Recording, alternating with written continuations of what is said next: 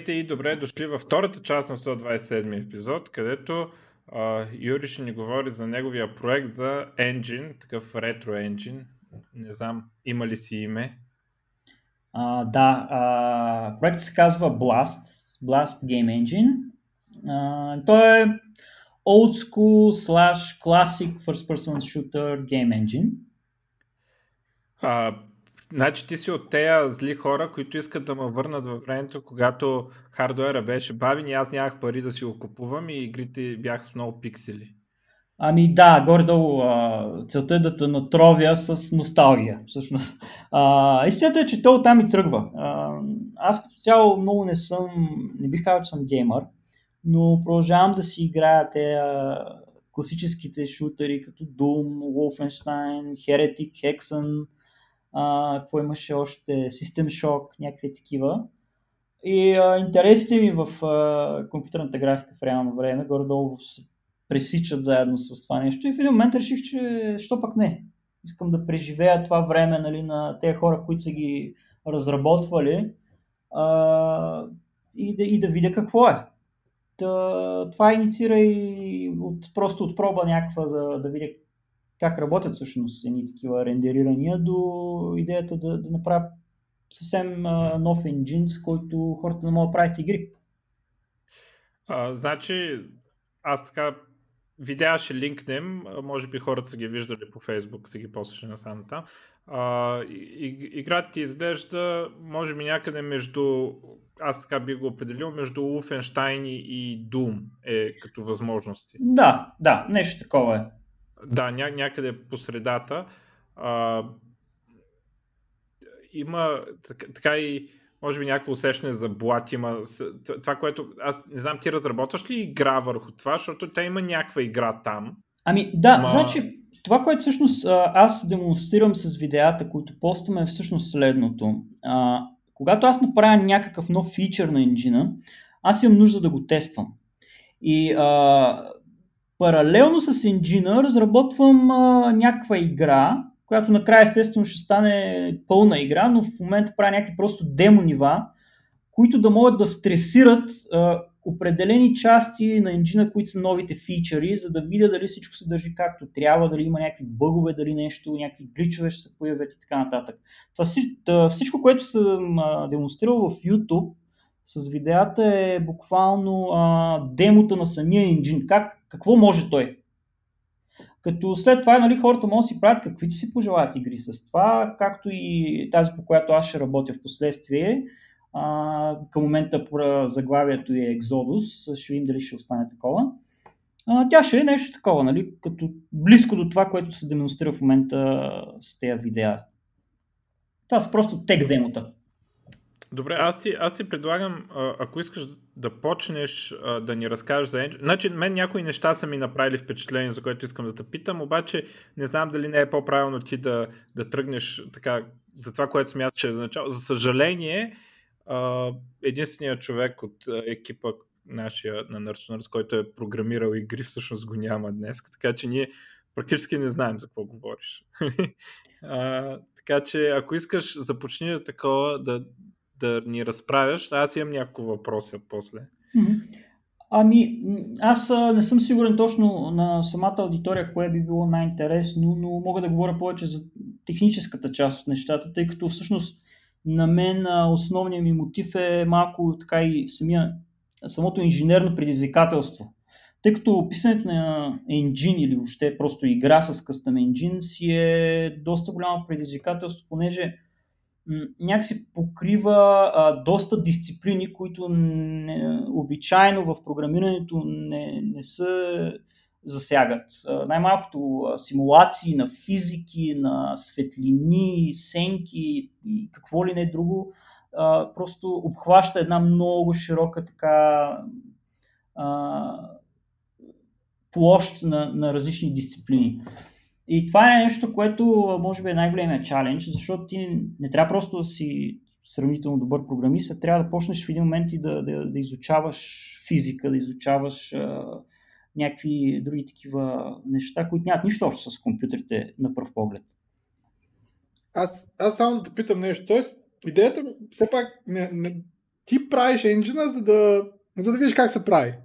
А, това да ами... правиш игра по-късно е бонус а, на следващата стъпка по-скоро. Тоест, на теб главната ти цел не е да направиш игра, а да направиш, е, да, да видиш как се прави енджин. Не, е ами, а, не съвсем. Всъщност, а, как, каква е крайната цел? Крайната цел е да направи, да завърши този енджин, да го пусна напълно комерциално, който, където човек би могъл да си го лицензира, тъй като вече имам запитвания всъщност. С нощи имах разговор с Полша, с някакви хора, които са Game Studio и имат интерес а, за повторен разговор, за да видим къде, какво, как могат да се възползват от това, което съм направил до момента. Но на практика за сега ще трябва да ги разочаровам, защото не всичко е готово. Просто това е много ран алфа в момента. Но идеята е да направя, просто ме ме влече да правя гейм енджини и реших да, да хвана така един по-амбициозен проект този път и да, да направя един пълен first person а, така ретро old school game engine, като а, да не е както е днешния пиксел арт във всяка игра, една симулация, че, която е постигната просто чрез това картинката да е нарисувана от пиксели, а всъщност той самия върви в такава резолюция, която пикселизира каквото и да рендерираш. Той върви по дефолт на 640 по 480 а, резолюция, която вече на базата дисплея ти аз се скел лъпвам и я разпъвам. Тя остава а, по ефективната резолюция е 640 по 480. Добре, а, аз все пак имам друг въпрос. Повечето mm-hmm. енджини, ето, на, не съм виждал наскоро, че някой, дори и някой просто решава да се прави енджин, той решава да прави енджин с някаква, дори да е за ретро игри, дори да е ретроско, то обикновено се правят за Абе, нещо, което го няма. А, какво имам предвид нещо, което го няма? Примерно решава, че прави енджин за Android само. Защото, разбираш се, на Android му трябва. Или, примерно, решава, че прави енджин на JavaScript, защото JavaScript. Всеки, защото всеки знае JavaScript. Или, тоест, решава не само къв да му е арта, ами решава таргета на, на машините, на които се пуска, да бъде нещо, на което, примерно, има гап. Пък ти си решил да правиш енджин, който е PC engine, който си е old school engine и е направен както с старите old school engine, които така иначе си ги има. Примерно Quake 1 engine е open source, нали така? Mm-hmm, да. И, и, на практика да повториш енджин, който вече си го има и го пишеш на C++ и си вървиш 640-470. Що точно? Що? Разбираш какъв ми е въпрос? Да, разбирам те. А, защо подявалите, горе-долу? Защо ти е да го правиш? Да. да. да. Ами, а, а, аз имам някаква така носталгия към а, миналото а, и ранните години на компютрите, когато още нямахме интернет дори. И първият ми компютър, например, беше правец 16. А, да, да, да знам, някакси тази носталгия а, ме накара да, да, да поискам така малко да преживея. Всъщност сега аз съм вече на 35 години с а, съпруга и така нататък. Исках да се върна малко назад във времето и да преживея годините на тези хора, които Uh, примерно id Software, uh, там Rare и всичките останали такива студия, както Silicon uh, Synapse, които в днешно време са Blizzard. Uh, аз съм играл техните игри и съм пораснал с тях. Uh, дори съм ги ползвал за ескейпизъм, ако щеш. Uh, и ми се искаше някакси да преживея, само че този път uh, от другата страна нещата, от страната на хората, които всъщност са правили това нещо. И това горе-долу всъщност инициира и един uh, една, една кореспонденция а, писах на Джон Ромеро, който е един от оригиналните нали, създатели на Doom, Quake и така нататък от екипа на id Software, а, защото аз съм голям фен на саундтрака на Дайкатана. Един тайтъл на неговия тайтъл, т.е. когато той напуска който, когато напуска id Software, той си прави uh, Ion Storm. И това, доколко знам, е първият тайтъл. Саундтрака е супер. Писах му и той ми отговори обаче каза, че за съжаление а, а, правата над саундтрака са собственост на Square Enix и няма как просто не е до, до това той да ми позволи да го ползвам. И пожела да види видеа от енджина и така нататък. Та, да, просто исках да преживея тези години, ранните 90-те, когато а, се правиха такива игри, само че от позицията този път на разработчик. А, аз тук да. само бих вкарал, между другото, не знам колко от вас, вероятно всички, но не знам колко от зрителите са гледали High Score, а, сериите по Netflix, те са за общо за ранните игри, свършват горе-долу до ID Software и Wolfenstein. Пет епизода мисля, че са много са интересни, препоръчвам на всеки да ги гледа. А, но аз сега, аз само ще кажа нещо. Първо, аз лично не харесвам пиксели. И Мишо и той не харесва пиксели. Не мразим пиксели. Обаче, примерно, аз много харесвам а, гейм стайла на игрите от едно време. Първо, защото бяха много бързи. Mm-hmm, а, точно. Да. Примерно, даже, даже затова и сега напоследък игра Overwatch, защото това е единствената, единственият такъв шутър, дето не е супер спрял. Аре, Apex Legends до някъде също става, но повече други са някакви, не знам. И примерно харесвам новите думове, защото са някакви бързи. И... Нали знаеш, че Quake още съществува? Смисъл... Знам, че Quake още съществува, ама примерно аз не искам да играя нещо, което вече съм играл. Аз бих играл нова игра, която... Не, не, съществува Quake Champions. Аз според мен Quake Champions е фейл по, по, по, по друга причина. А, но, например, наскоро играх, не знам дали вие сте видяли тази BPM, а, което няма нищо още с бизнес процес, main, uh, engine, нали? Bullets per minute се казва. И това е една игра, където те връзват музиката с, нали, с, с играта, обаче е много бърза и е олдскул. Обаче тя не е пикселизирана. Тоест, нали, имаш геймплей като стари игри, преплетени с нещо ново, което е музика, имаш не пикселизиран. Пък ти, примерно, сега се опитваш да направиш нещо, което е абе, буквално Quake 1. В смисъл, на мен ми изглежда като Quake 1. Um... Ами... О, чакайте, преди а... Quake 1 е. Изглежда между Wolfenstein и Doom. Да, по-скоро ами... нещо. То няма гледане нагоре-надолу, няма в този. Да, нали? Точно така. За сега поне и не, не мисля да го, да го вкарвам, за да запазя това, нали, old school look and feel. Но а, също желанието ми е т.е. Да, да пресекат двете, т.е. да направи един микс между класическите шутери, но с така модерни механики, нещо, което е по-вече модерно от новите игри и въобще мои нови идеи, които едно време, например, най-малко технологиите не са позволяли заради процесорната мощ малко повече нали, механики или ефекти. Та, надявам се добре да съм микснат двете, въпреки че предполагам не сте единствени, които а, така малко ми е дошло до гуша от а, симулация на пиксел арт. За вас специално ще има HD версии на всички игри. Ще го заложа в, а, в договорите при лицензиране. Да, бе, той, той очевидно ми... Добре. той очевидно, нали, че а, се таргетират а, такъв а, то тип игри, които ще са ретро. Нали, до някъде. Ами да, и то горе-долу се таргетират такива платформи. Всъщност всичко, което може да изрисува пиксел на екрана и има процесор, това горе-долу ще тръгне на него. Mm-hmm. Аз го тествах а, на, сега... на, на, на e-ink таблет и върви чудесно. А, доколкото разбрах, а, нали, това явно няма да е open source, защото смяташ да го лицензираш, а, а кода му може ли да се види примерно, нали, дори да не може да се ползва? Или...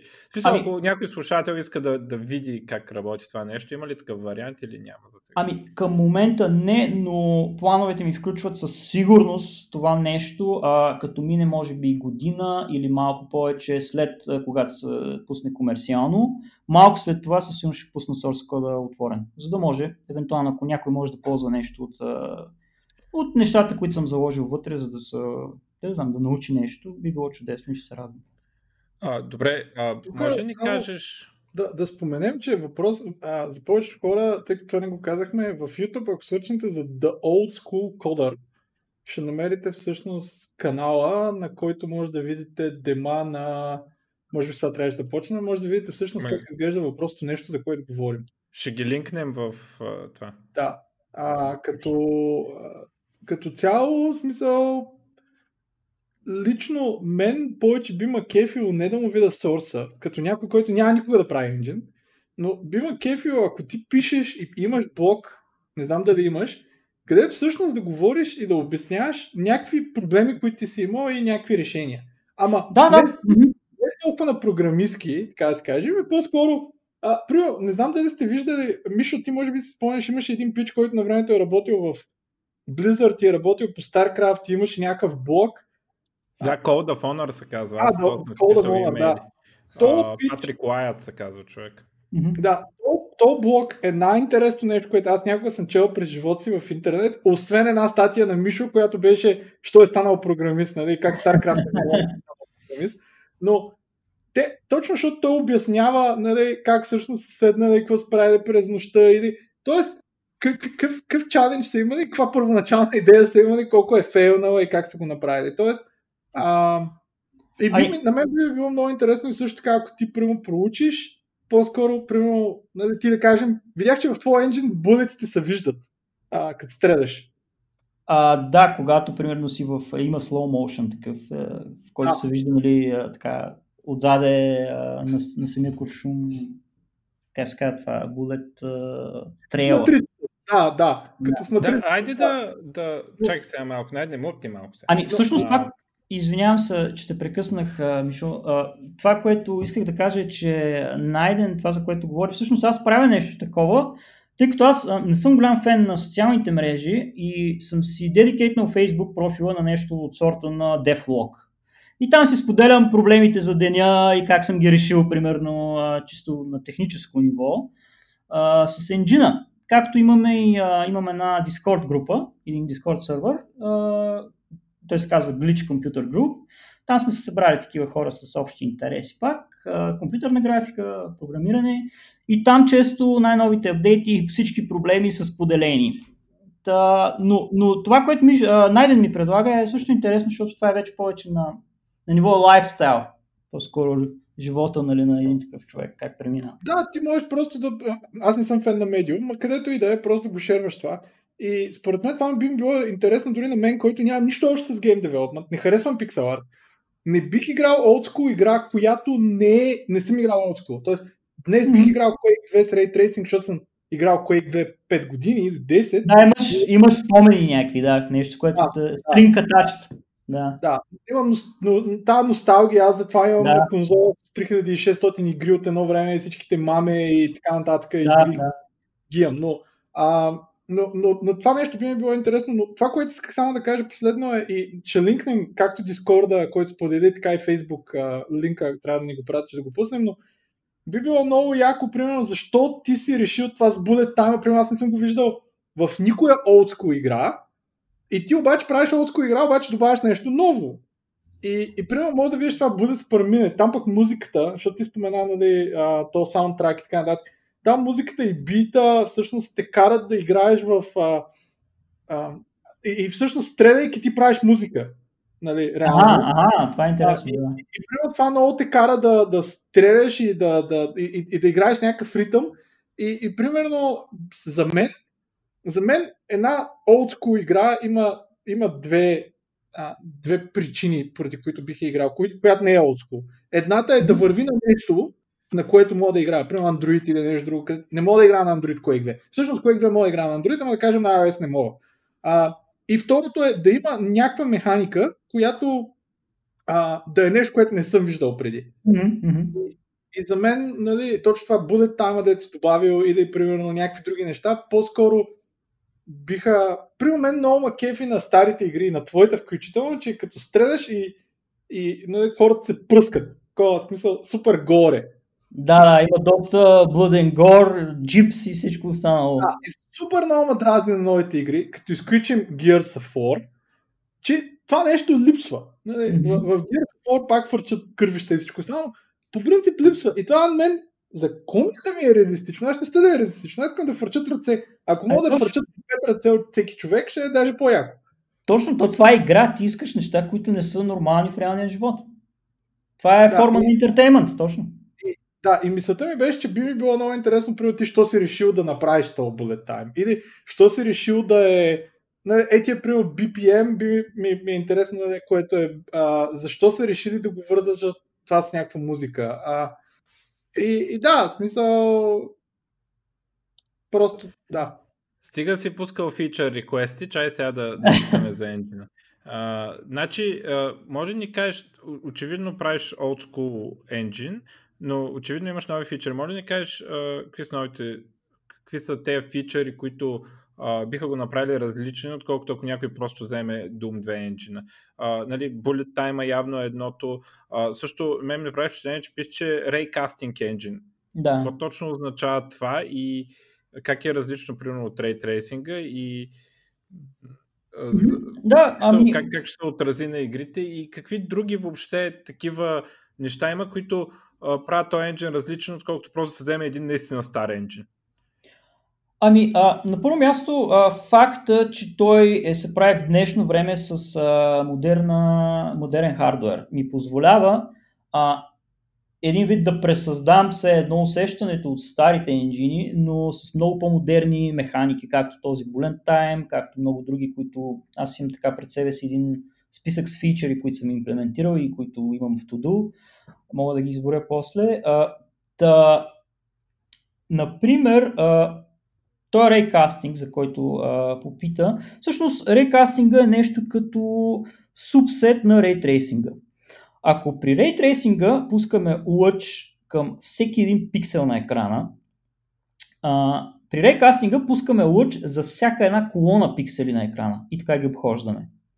С малката разлика, значи аз ползвам един микс между Bresenham's алгоритъма и Digital Differential Analyzer, а, базиран рейкастинг, който горе-долу а, намира от, а, от позицията, на която се намира камерата, до а, дадена стена или друг обект, а, пуска един лъч, след като бъде, този лъч се удари в някакъв обект, се взима а, дистанцията и на този, на този принцип а, се изрисува една а, горе-долу като лента, на този принцип се взима само колко, каква е височината на стената. Ако е по-надалече, тази височина е по-ниска. Ако е, лъча е по-къс, височината на стената е по-висока. И това се прави за всяка една колона от пиксели на екрана. Това е рейкастинга. Ако е рейтрейсинг, трябва да се пуска лъч за всеки един пиксел по екрана. За да се вземе светлината и емисията, която пада върху него, на база пък текстурата, колко от емисията на светлината и фотона се отнема от неговата енергия и така нататък. А, но като цяло рейкастинга сам по себе си е нещо като прадядото на, на, на рейтрейсинга. Рейтрейсинга е супер клас едно на, на рейкастинга. И те неща ги е нямало в тогашните игри, нали? А, всъщност, напротив, самия Wolfenstein и дори игрите преди това, които са релисвани, като Catacombs 3D, а, там има още други, немалко, всъщност те ползват точно рейкастинг. Те ползват точно рейкастинг, за да, за да рендерират и да, да, да направят симулация на 3D, защото това не е 3D. Всъщност, една моя карта е абсолютно една 2D тайл мап, буквално матрица от сектори. И... Да, ти в едно видео даже показваш как го Да, реално на база, на база това аз пускам един лъч от дадена точка. Тази точка е примерно камерата и тя гледа в някаква посока, някакъв ъгъл. Пуска се един лъч, докато той не оцели някакъв обект. В момента, в който той удари обект, се взима дистанцията на лъча и на база това се решава на колко висока да е стената, която ще се изрисува. Тоест, ако е по-дълъг лъча, значи стига по-надалече и стената трябва да се вижда като по-малка. Ти правиш симулация просто. Ако е по-близо, ако свърши лъча, значи стената е по-близо до теб. Съответно рисуваш по-висока стена. А, или по-скоро слайс, понеже стената може да е потъгъл и всеки следващ лъч е удря малко по-надалече. Та, а, това е рейкастинга. Рейтрейсинга ще сканира не само по хоризонтал, но и по вертикал. Докато в случай аз имам 2D карта, която се гледа се едно отгоре и пускам лъчи. А, горе в това се изразява рейкастинга. А, малко ми е трудно да го опиша с така да го опиша тоест, само. Тоест ти нямаш, нямаш 3D модел никъде. Никъде. Имаш... А, аз имам симулация на 3D. Аз взимам 2D. И така, взимам две Така са работили игрите и преди, така ли? Аз О, да. Wolfenstein. Ако погледнете, примерно, как се правят а, нива на Doom с техния Doom, как се казваше едитора им, не, не се сещам. Всъщност те се правят с едни полигони. Отгоре гледаш картата, правиш полигони и после само избираш даден сектор и казваш, този сектор е толкова единици висок. Но ти не го виждаш в 3D. Да, аз, аз разбирам, че нали, смисъл, това ограничение на картата съм го осъзнал много рано, mm-hmm. обаче винаги си мислих, че самия енджин вътрешно работи с... Всъщност има 3D модел, просто той е, се изгражда, примерно, runtime. Нали. Ами да, то горе до това става. Няма такъв Ами, а, той билдва моделите runtime буквално. Той ползва mm-hmm. Painters алгоритъм, за да рендерира на екрана, примерно, спрайтовете, които не са 3D как, точно както са от едно време игрите, но стените а, са симулирано 3D. На база точно този алгоритъм, който обясних, пръскане на лъчи а, и на база той използва ли се Нали, ние сме свикнали да, да mm-hmm. говорим за рейтрейсинга трейсинга като нещо, което се отразява върху сенки, отражения и такива неща. Да. Ти имаш ли такива фичъри, защото, нали, аз колкото знам, че светлините преди рейтрейсинга ги правят някакви предварително... Да, с Lightmaps и ги бейкват, да. Да. Ами, а... А, всъщност планирам нещо такова.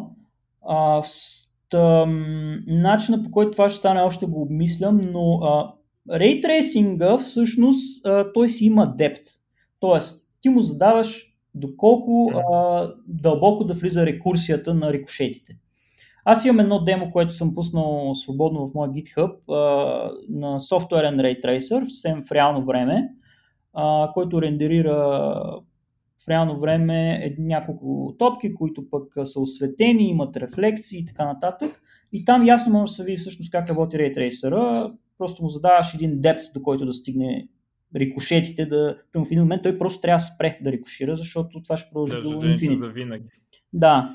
А, при мен към момента няма рикошети, има просто един лъч, докато не бъде ударен някъде, не спира да, да се удължава, но планирам да направя един такъв депт, който евентуално да помогне да направя някои допълнителни механики, плюс може би интересно осветление. Гледах на едно място, имаше една лампа, дет мигаше в едно от видеята. Ами да, това е един от фичерите всъщност на, на енджина, които а, в старите енджини не ги има напълно, може би на, за първ път се среща в Doom енджина. А, имам Dynamic Lighting, който всъщност а, всеки сектор има а, определен, а, определена е осветен от някаква емисия светлина. Освен това може да слагаш и, и а, light emittери, които са просто лампи, да кажем. И тая лампа а, има, да кажем, задаваш радиус а, 5 сектора и тя осветява тези 5 сектора, като от центъра е самата лампа и към, като излиза към радиуса си, светлината деградира, т.е. намалява, намалява, намалява във всеки сектор, а, който е по-близо до, до радиуса и създава тази иллюзия за наличие лампа, оттам се осветява и намалява осветлението в края на, нали, на радиуса. А, имам, имам други интересни механики, за които мога да говоря, например... А, Кажи, да. Имам а, Finite State Machine базиран AI, който... Горе всичко тук е писано от Scratch, като идеята беше, нали, просто чаленджа и затова реших, че няма да ползвам външни библиотеки. Ще си пиша всичко сам, което пък дава комфорта след това това да бъде компилирано на горе всякаква платформа. И а, при FSM а, базирания AI ти имаш една finite state машина и на база различни условия всичко на което е закачено като компонент а, AI взима решения и прави някакви, нали, предприема някакви действия. Така работят, например, актьорите по нивото.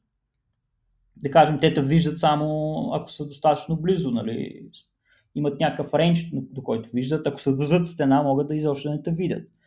А, ако те чуят обаче и са зад стена, реагират по друг начин. А, и, и така нататък. А, нещо друго, което може да е интересно да бъде казано е, че всъщност а, цялата среда е напълно разрушаема. Не знам дали съм показвал видеа с това, демота, но всъщност абсолютно всички стени, това е горе-долу, мисля, че към момента аз не, не знам или не се досещам поне за игри, които имат напълно нивото им да може да бъде разрушено. А, в а, Blast абсолютно всяка една стена може да бъде взривена, стига да има нещо, с което нали, да я разрушиш. Примерно с пушка не можеш, но с взрив можеш. И това добавя така един фичър, който не съм го виждал поне аз често в а, много игри, което всъщност има и резон. Аз какво забелязах след като а, имплементирах този фичър е, че е много интересно.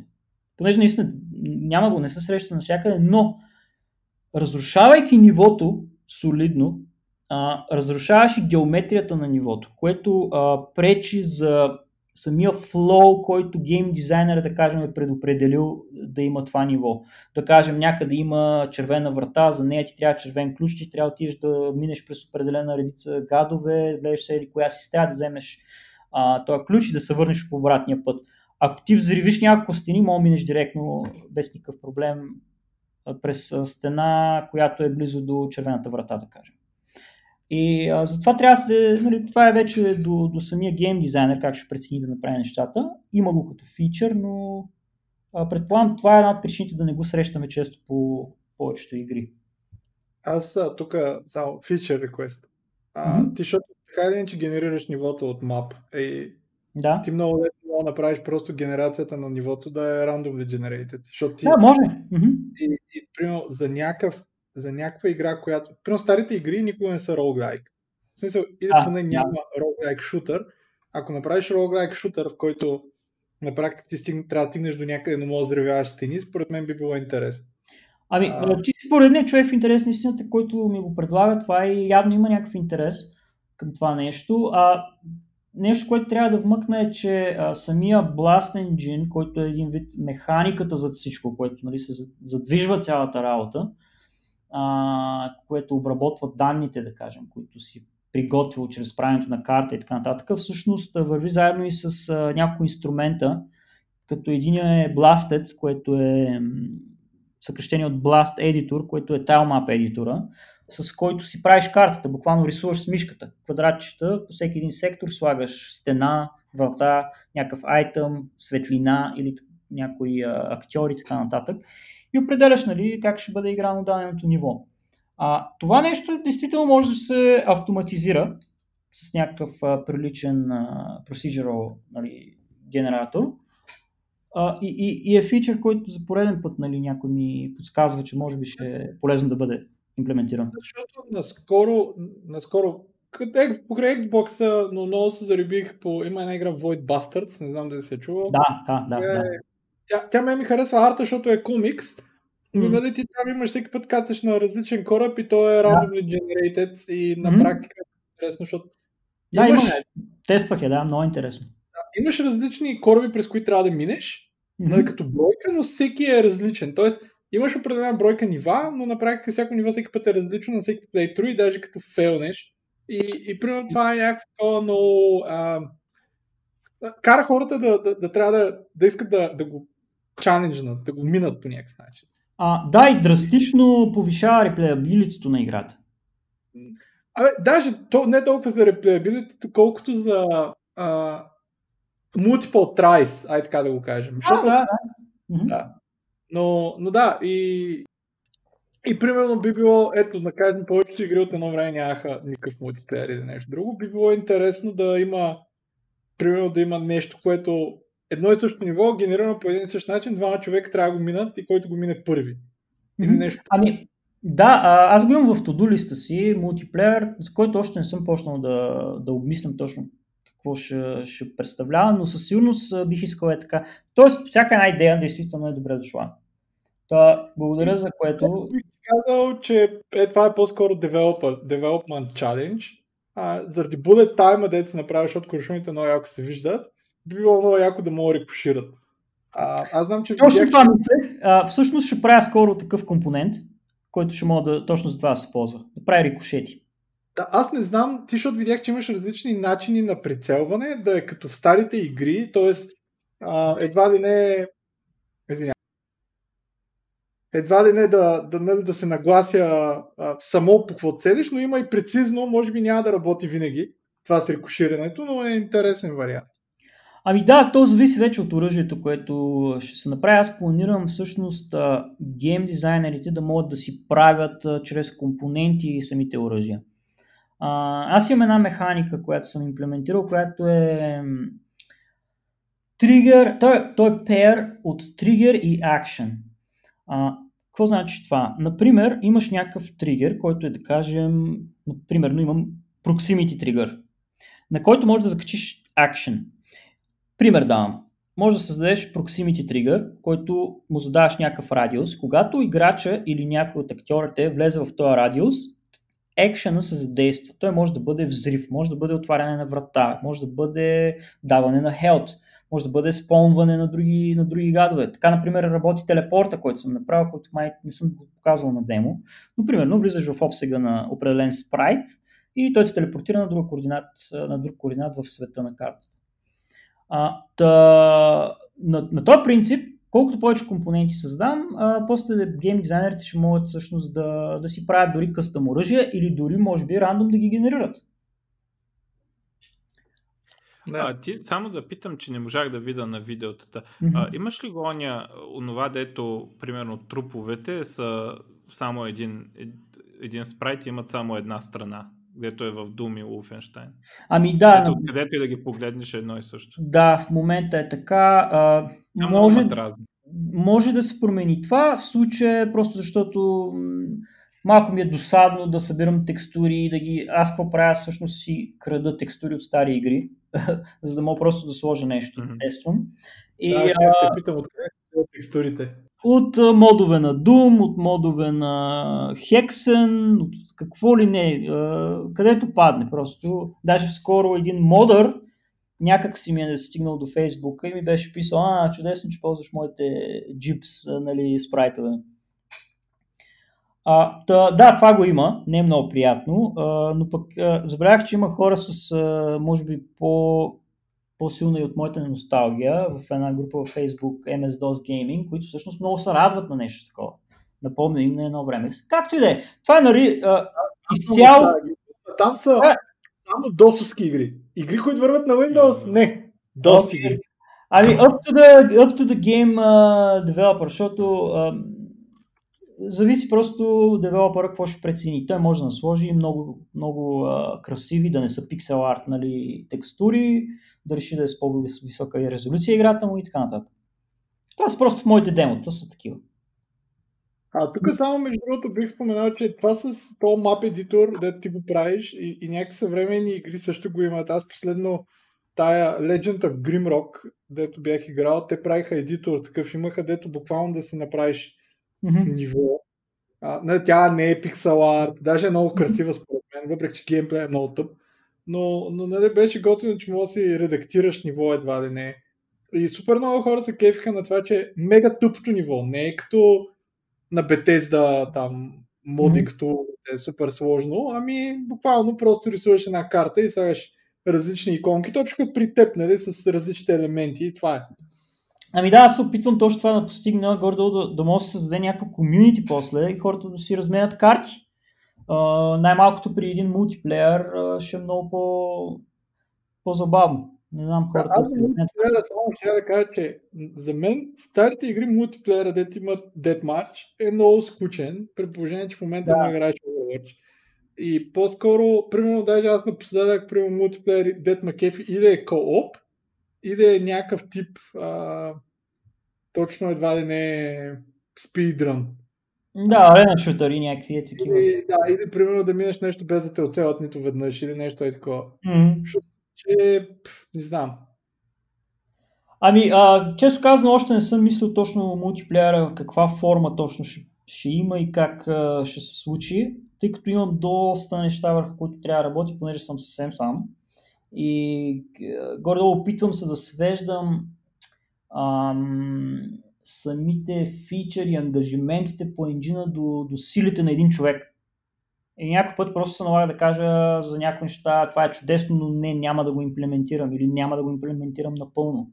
А, та, да, и си оставям някои такива неща, в случая както е мултиплеера, за когато съм готов с всичко друго и е достатъчно стабилно, работи, а, тогава почвам да преглеждам тудото. Но да, определено го имам предвид това и ще искам да направя някакви интересни, интересни геймплей, нали, мултиплеер геймплей. А това, което Миш пък каза, че го дразни, че нали, като труповете винаги изглеждат по един и същ начин, мен пък на старите игри много ма дразни как се клатят оръжията човек. В смисъл, в някои твои видеа, нали, преди да направиш клатенето, даже ма кейв повече, отколкото след като се клатят, защото като се клатят на мен, чак ми носи някакъв motion sickness. Друго не се клати, освен шибаното оръжие, което се клати по един и същ начин. Е, да, той върви по синус и косинус и то до половината. Да, всъщност, по да, един... не, чак ми се повдига такова от, от, от, от самото клатене, нали, защото Абе, не знам, може би, защото нищо друго не се движи. И даже аз, да кажем, не съм бил никога фен на Wolfenstein. А, реално аз първия шутър, който играх на времето беше Quake 1, mm-hmm. който беше вау. И след mm-hmm. това съм играл Duke Nukem 3D Shadow Warrior и така нататък. Да. Но те вече бяха следващото ниво. Не то енджин, който нали, ти правиш и който е Да, да, те Нали? са съвсем, да, те са по-напред. тях. вече next level. И, и примерно на мен носталгията ми е да игра нещо като Duke Nukem, нали? не, не нещо като Wolfenstein. Но, но това Да, склад го имаше и в тия следващите игри. И Искам също да кажа, че в. Wolfenstein не се клати оръжието. Не, не знам да... да после го измислиха. а, както казах, аз клатенето на Wolfenstein не съм играл, реално съм играл в четвърта по информатика в училище. Но, когато съм играл на някакви игри от рода на Quake и така нататък, мисля, че на Duke Nukem се клатиха, почти съм сигурен, не знам. Но си спомням, че на някаква игра толкова ме дразнише, че се клатят, че даже избирах кое оръжие да ползвам, кое да ме дразни по-малко, че се клатят. Да, на Duke Nukem 3 да се клатят, например. А, и да, Ами, това не е проблем да, да се спре, примерно да има някакви такива опции, да, да могат да се спират тези неща. Горе-долу човек да кастомизира Стига с тези фичър реквести и аз сега да ни разкажат за някакви технически е, такива неща. Ами, а, мога да кажа горе-долу какво поддържа към момента, към дадения момент а, енджина, тъй като и поне това, за което се сетя, а, нали, говорихме за Digital диференциалния анализър, който ползвам в, в рекастинга.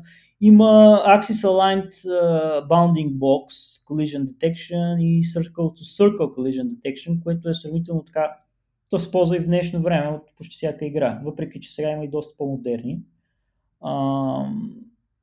Е, споменах за изкуствен интелект, който е примитивен, нали, но върши работа. Това, върху което горе-долу целият енджин се базира е Entity Component System, който е горе-долу един дизайн патърн, който се ползва от повечето тези General Purpose Game Engine, като Unity 3D, като Unreal Engine, въпреки че мисля, че при Unreal Engine е малко хибриден. Uh, texture мапинга, който всъщност ми отне така, там беше голям чалендж в началото, особено при текстурирането на, на пода и на тавана, тъй като при тях texture мапинга всъщност е per пиксел, не е като при стените линия от текстурата да се налага върху линия а, на стената.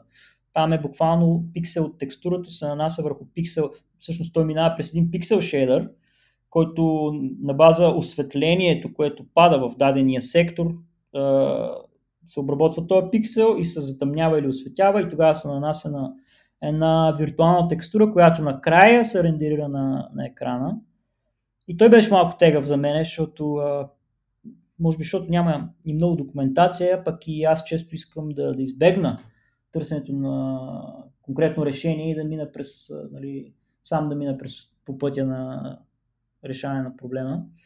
Има анимирани спрайтове, както Finite, така и Infinite, т.е. може да кажеш примерно ето ти 10 фрейма, създай ми спрайт и а, ми сменяй тези фреймове през еди какъв си интервал. Има и, а, и нали, като стигнеш до последния фрейм, спри. Има и, примерно, лупвай го постоянно. Има и time-based, примерно, ето толкова фрейма, давам ти 5 секунди, искам всичките да ги минеш а, за това време и така нататък. Има физики, а, има гравитация, има Newtonian Physics. Това е горе-долу.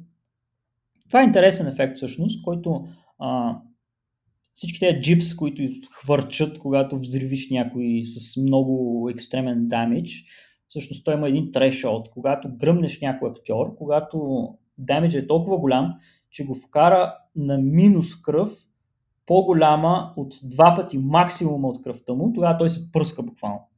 И всички тези джипс, които хвърчат, а, са някакви спрайтове с а, колизии, с такъв компонент за колизии.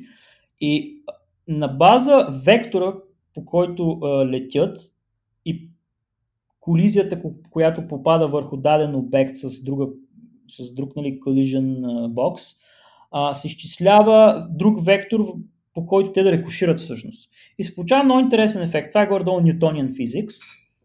Един вид се взима масата и а, моментума на дадено тяло и а, ъгъла, под който то се удря в друго тяло. И на база това се изчислява момент, новия моментум и а, вектора, по който да, да, да, да рикошира един вид, да отскочи в дадена посока. И мисля, че става интересен ефект. Горе-долу това е, това е едно партикали. Има, има друга, която горе-долу невидима механика. актьор, актьор зад актьор piercing damage. Какво ще рече това?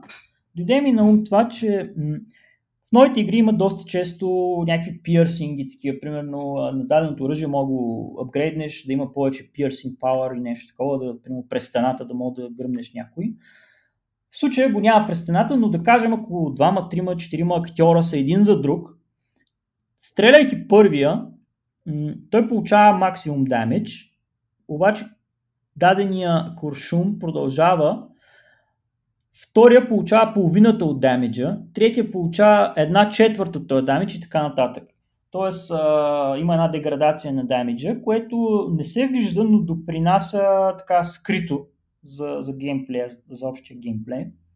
И ми се струва, че може да, да градира повече, т.е. примерно да се направи някакво оръжие, което и през стените директно да може да, да стреля. А, както и този Snap Gun, който коментирахме, това оръжие, което горе само си се прецелва. Всъщност то е а, едно някакъв магнит, който го залепеш за някой актьор или някакъв обект, може да е взривяващ се варел, и го, т.е. залепеш го за източник и го залепеш за дестинация. И то привлича все едно с електромагнитен някакъв, такъв, някаква електромагнитна сила, привлича двата обекта. Ако един е статичен, привлича само този, който не е статичен към другия и буквално ги удря с страшна скорост. И отнема и на двете много, голяма, много голямо количество, примерно кръв. И, и това е интересно. Примерно така мога да, да ползваш тактически някакви... А... Той е повече тактическо, тактическо оръжие. Може да, да, да снапнеш някакъв магнит върху фарел, който се взривява и да го запратиш да взриви някоя стена или някой а, от гадовете, който е зад стена и ти, ти приноси на едно кръв, искаш да не се показваш. Този начин можеш просто стратегически да го унищожиш.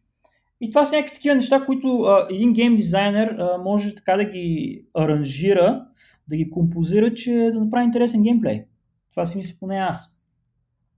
Други неща, които поддържа към момента енджина е нали, Tal Map Level Editor го споменах, динамичната светлина я споменах, има Light Maps, горе-долу можеш да наредиш кой сектор с каква с какъв интензитет да е осветен, като това рефлектира пряко на всичко, което се намира в този сектор. Ако даден герой или, или някакъв друг обект е в този сектор, той е осветен с същия интензитет светлина.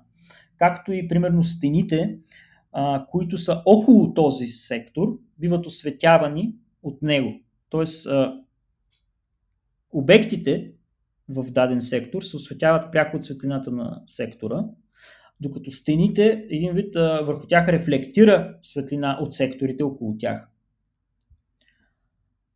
А, това, което е, например, в Тодулиста ми мога да спомена е бих искал да, да вкарам а, някакъв фичър, който да позволява самите игри правени с този engine, естествено, ако самият девелопър го позволи, да са доста user-friendly модинг, да могат да се правят модове, както беше едно време с Doom и все още е. Той има съвсем жива комьюнити още за модинг на Doom. А, със сигурност планирам а, скриптинг support, с, вероятно с Lua, или не знам, ще видим дали ще е точно Lua, но за сега съм се спрял на Lua. А, един вид хората да могат, нали, ако някой не е толкова добър програмист и така нататък, да могат поне да, да си пише скриптове за, за игрите Бих искал да има декаос, което е горе-долу текстура върху текстура. Например, едно от, е, едно от желанията ми е да има, примерно, ако стреляш по някой, той е близо до, зад гърба му, примерно, близо има стена, тя е стена да се отцапа с кръв. Това трябва да стане като една текстура се наложи върху текстурата на стената. мисля си за сенки, което всъщност не е много лесен проблем за решаване, но, но горе-долу аз имам Аналитичният проблем съм го решил на хартия, но ще видим с имплементацията как ще се справя. А, и другите неща са някакви дреболи от сорта на анимирани текстури за стени, за под, за таван и така нататък. Като цяло, а, Engine е кросплатформен, той, той е абсолютно платформ агностик. Както тръгва на Windows, така тръгва на Mac, на Linux, на, на дори на Android успях да го пусна на, на електронен четец. А, не е много... Реално, да. искам да питам, ти, ти каза, че някъде съм виждал там по видеята mm-hmm. или не знам къде, че ползва само CPU, така ли? Или да, да, той цяло... не ползваш никакви апита? Ами да, аз не ползвам никакви апита всъщност. Няма OpenGL, няма DirectX, няма Vulkan, всичко си пише от Scratch. единственото, което си позволих да ползвам като външен ресурс беше SDL2, само с една единствена цел да ми създаде рендеринг контекст, което е горе-долу един прозорец. Защо?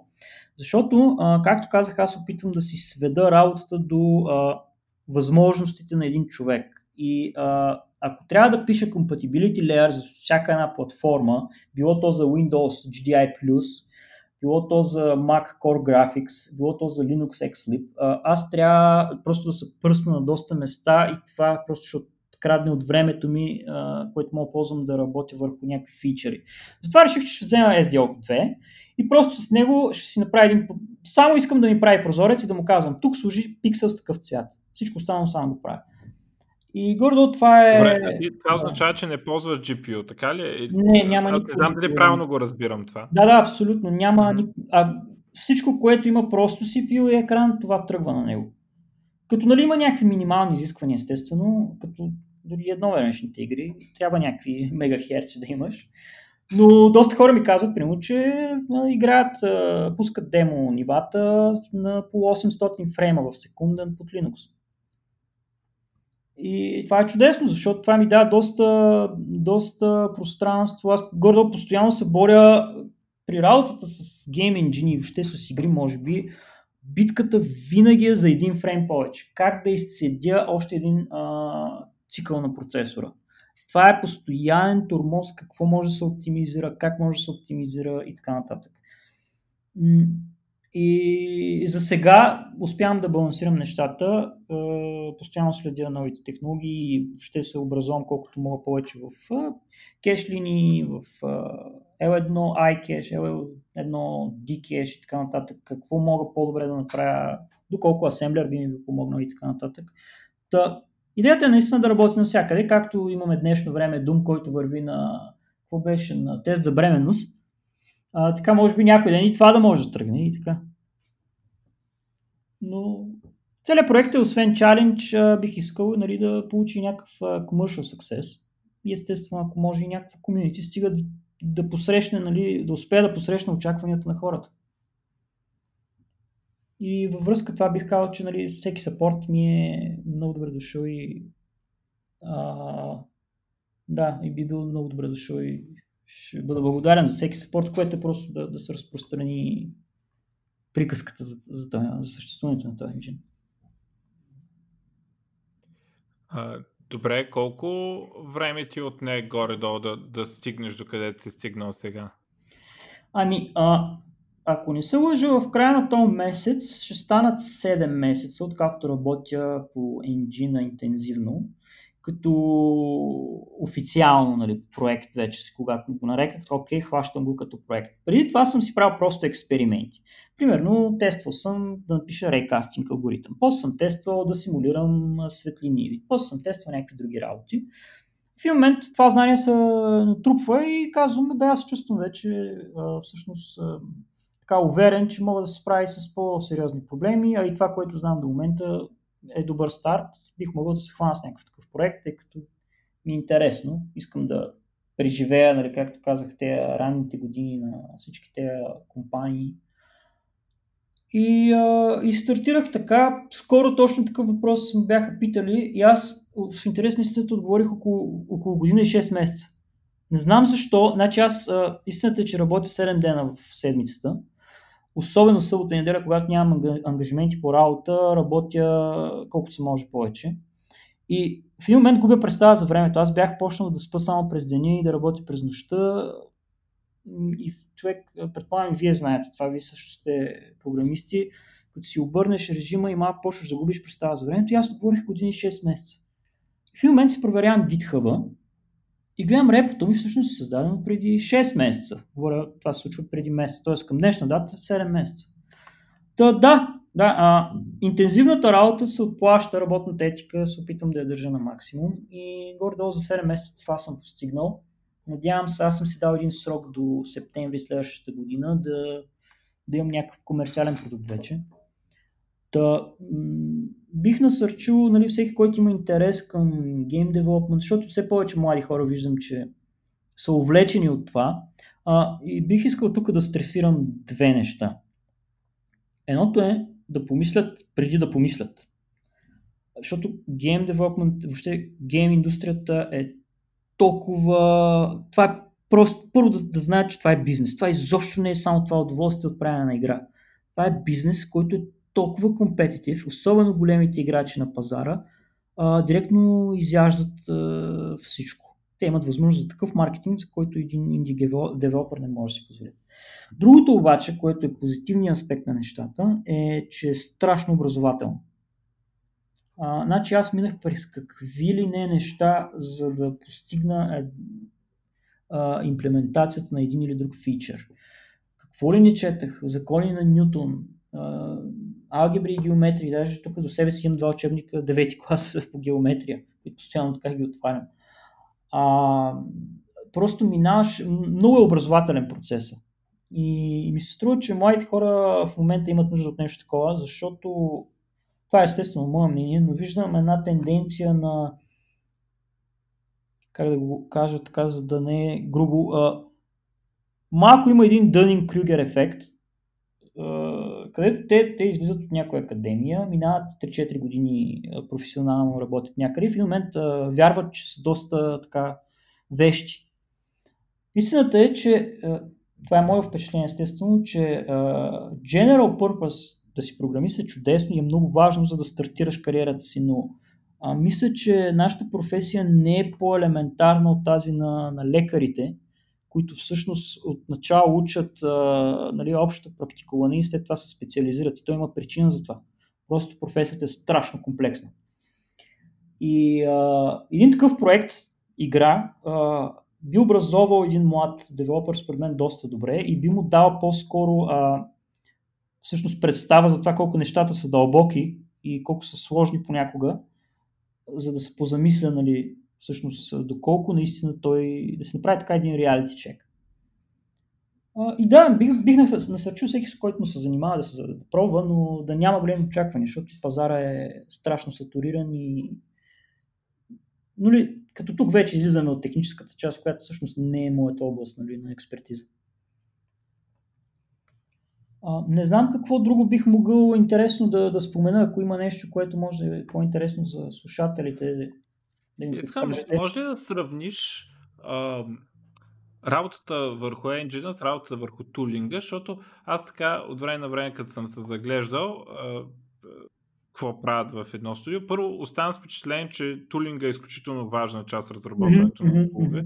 После, а, оставам с впечатление, че това е, е, е единственото нещо, което сигурно бих могъл да работя, ако някой ден отида да работя в гейм индустрията, защото нали, другото е, че ползват .NET, обичат да ползват .NET за това, нали, да редиш бутонче и така. А, какво, и доколкото разбирам, като правиш engine, трябва да направиш и тулинг. В смисъл, явно няма как иначе.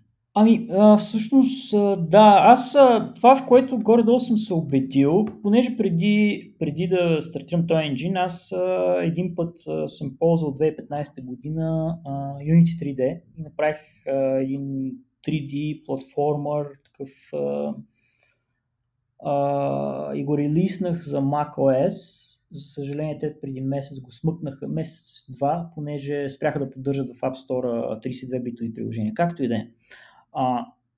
Тулинга действително е нещо много важно, защото а, то някакси ти позволява да спреш да мислиш за техническата част и да мислиш само за, за артистичната част и геймплея. А, като това е в крайна сметка инструмента, чрез който а, не гейм девелопера, а геймплей девелопера комуникира с енджина, с механиките отзаде. И това е горе-долу фотошопа, а не камерата, с която се снима. А, та, според мен е, е доста важна част от а, целият пакет, но не е толкова сложна, защото той само трябва да, да, да комуникира с енджина. Той, той е просто връзката между геймплей девелопера и енджина. Той, той, той просто превежда нещата. Но без него не може. Това е. А, според мен би ти било интересно, ако наистина имаш интерес към а, някакви, нещо свързано с гейминг, нали, да, да се развиваш. Не е лошо, готино е. Аз лично ползвам Qt а, библиотеката, за да, нали, да, така, се придържам повече към C++, но предполагам и C-Sharp се ползва, както ти спомена. Това вече е въпрос, нали, на, според мен, на вкус. То проблема е, Мишо, както знаеш, ти си го казвал, почнеш ли да правиш игри, спираш да играеш. Така че по-добре да си пишем а, веб. Е, да, ама това е хитро, защото, защото почваш да правиш тулове реално. Ма то тогава по-добре да правиш сайт за игри или да правиш а, магазина, е, който ползва вътре in-house играта, защото имат in-game store, примерно. Никога не е по-добре да са... В смисъл, с каквото е да сравня, никога не е по-добре да правиш веб, освен финансово. да. Ами, веб си има неговото място в света. Значи, а, аз имам една много а, твърда позиция относно някои неща, свързани с технологиите. Има горе-долу две групи хора. И които много обичат JavaScript, като под JavaScript имам по-скоро сумирам всички веб така, езици. И хора, които много го мразят. Според мен просто а, се бъркат нещата. Едното си има а, строго определени нали, нещо, за което се ползва, другото си има също мястото в света на компютрите. Сега не бих седнал да пиша системен софтуер на JavaScript. Не бих тръгнал обаче да правя вебсайт с си, нали? Не, не искам да правя ран тук 30 минути, защо не си mm. прав. Okay. Аз ти казвам да правиш вебсайт с си, просто ти казвам, че ако някой седне да прави език за, за веб, нали, в смисъл да иска да постигне mm-hmm. същия ефект, само че да има време да го обмисли и да види. Такова mm-hmm. няма да направи JavaScript. Да, аз, не, аз по-скоро бих казал като веб девелопър, знаеш какво ма дразни? Дразни ма, че никой не може да направи един браузър да, да работи, да показва както трябва едни тъпи 2D картинки плюс JavaScript, при положение, че могат да направят енджин, който да показва Battlefield 2 подяването. Смисъл... Ами да, липса на стандартизация. Не, но той в енджин е има. Как може да се направи енджин, който прави какво ли не и това нещо да върви с 60 FPS и в същото време някакви не могат да направят браузър, дет някаква шибана анимация да върви 60 фрейма. Да, факт. Ами, моето мнение всъщност е, че а, всъщност той има няколко просто браузъра, то няма стотици. Няколко са те, които са доминиращите. И аз мисля, че те просто дърпат конците към себе си, както са и фреймворците, знаете, Angular или React. Да, бе, не, не, то въпрос не е... се опитва да, да доминира с някакъв стандарт и... Не, това е. той в енджините е така. Обаче какъвто е енджин да фанеш, 2020, 2021 айде, какъвто е енджин да фанеш, всеки енджин ти поддържа и Unity, и Unreal, и накрая енджина, ти поддържат толкова много неща и да върват с над 60 FPS. Mm-hmm. А в същото и, нали, и текстури, и толкова неща. И в същото време някакъв шибан браузър. Няма значение какво е. Как пак казвам, без значение, който и да е. Ти извинявай, аз не мога да отворя сайта на CNN без да ми лагне. В смисъл, не мога да отворя сайта на CNN и да скровам и да е с 60 FPS. Ами... На същата машина. С други думи, интерпретацията на JavaScript плюс рендерването на тъпото дом дърво е по-бавно от всеки гейм енджин, който говорим за мейнстрим. Това ме дразни. Тоест, мен не ме дразни, че пиша веб, за разлика от Мишо. Мен ме дразни, че енджина, който ползвам аз за да пиша веб, не е Unreal. така да се каже. Ами, нали? Аз също не съм много опитен за да, да, да дам мнение по въпроса, но а, наистина е кофти. Кофти е, например, а, дори и тя, това разделение на браузърите, го примерно влизам а, сега в платформата, в която а, водим този подкаст а, и на мен ми казва, о, сори, трябва, с Safari няма да, не може. Facebook го каза също. Трябва ти Chrome или Firefox. Safari не се поддържа. И това не е случайно. Safari има чудесен а, енджин. Уебките са страхотен, какво му има. Но те решават, че няма да го поддържат и точка.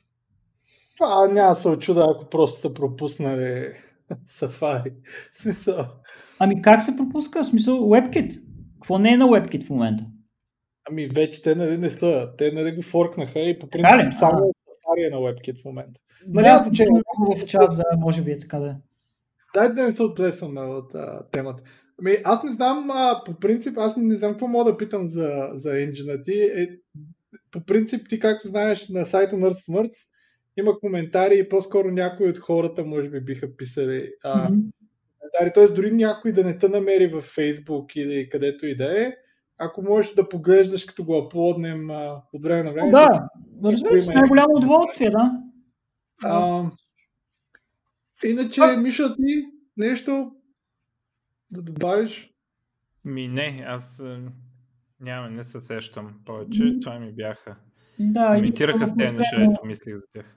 Последно, може би, ако а, не знам дали а, някой ден отново ще направим подобен подкаст, да кажем след месеци, когато имаме развитие, а, за което да коментираме по енджина, но може би ще е добре да запишем на аудио сега, че към дадения момент енджина е с 11625 реда код. И нека да видим, примерно, ако някой ден пак направим един подкаст, тогава колко ще е. Към днешна дата, 24 януари 2021. Следващия път, като пуснеш игра с Engine. Окей, okay, добре. Да. Тук, между другото, все пак разбрахме, че мога да пишем тулове с Мишо и особено ако е за някой old school retro engine, тула ще се пише лесно. Добре, от мен е обещанието да поддържа HD текстури. А може би някой ден и HDR. Добре. А, ами тогава да приключваме. Ами мерси Казваме... много, че ни беше гост и че ни Благодаря за поканата. Да, благодаря и... много за поканата. На мен беше приятно да, да коментирам. И успех с билото, билото тия поляци, какви бяха или някакви други. А, аз бих те посъветвал да не казваш о, нали, енджина е много далеч от това, което на вас ви трябва, по-скоро да, т.е. да не си отрязваш това, по-скоро кажи, това е енджина в момента, това са ми плановете, ако вас ви върши работа, вие си преценете. Защото според мен това, че някой се е заинтересовал и ти е писал и те е намерил, дори и а, ти да не си готов все още за това, е по-добре да, да се опиташ, отколкото да го оставиш за по-нататък, защото по-нататък може да няма шанс. А, всъщност за маркетинг винаги е късно. Така че да. Така че почва от тях. Всичко е готово, всичко можем. Нали така? Така беше в... Надявам се, да. Till we, till we make it. Да, да. А, има го този принцип. Въпреки че аз не го уважавам всъщност много. Предпочитам да имам нещо и да имам тежест, когато говоря. А не да, да говоря празни приказки, но това е въпрос на подход. Личен, да. Лично решение. Ами, отново благодаря ви за поканата. Радвах се, че ви бях гост и ще поддържаме връзка. Дано да сме били интересни на слушателите. Е, до чуване, дайте не, пусни музиката.